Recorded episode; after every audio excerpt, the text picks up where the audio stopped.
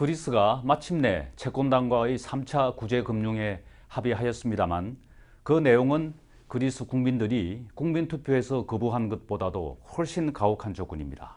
그리스는 연금을 삭감하고 세금을 인상하며 노동개혁을 실천에 옮겨야 하는 반면에 기대했던 부채 탕감은 무산되었습니다. 국민투표 승리 이후에 큰 소리 쳤던 지프라스 총리는 국가 부도가 몰고 올 국민 생활의 파탄을 감당해낼 수 없다는 현실의 벽 앞에서 두 손을 들 수밖에 없었습니다.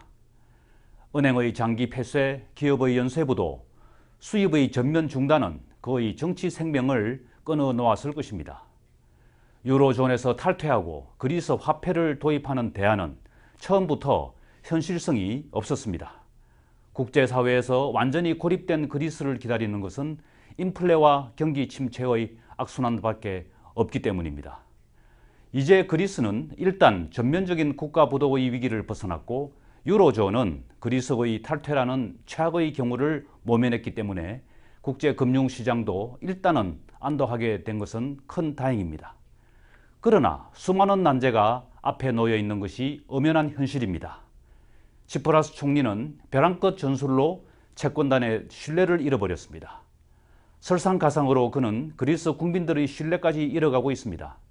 자기를 지지하면 더욱 유리한 협상 결과를 얻어내겠다는 약속이 오히려 반대의 결과를 가져왔기 때문에 국민들은 지금 분노하고 있습니다. 신뢰를 상실한 지도자가 국민들을 설득하기란 매우 어려운 일입니다. 시프라스 총리는 그리스 국민들의 고통의 책임을 채권단의 무리한 요구로 돌렸습니다만 사실은 그가 져야 할 책임이 더욱 무겁습니다.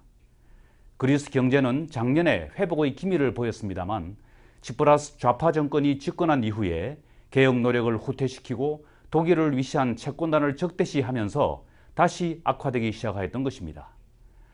시프라스 총리는 이제 벼랑끝 전술과 정치 게임을 중단하고 국민들에게 사죄하는 심정으로 채권단과의 약속을 지켜내어야만 합니다.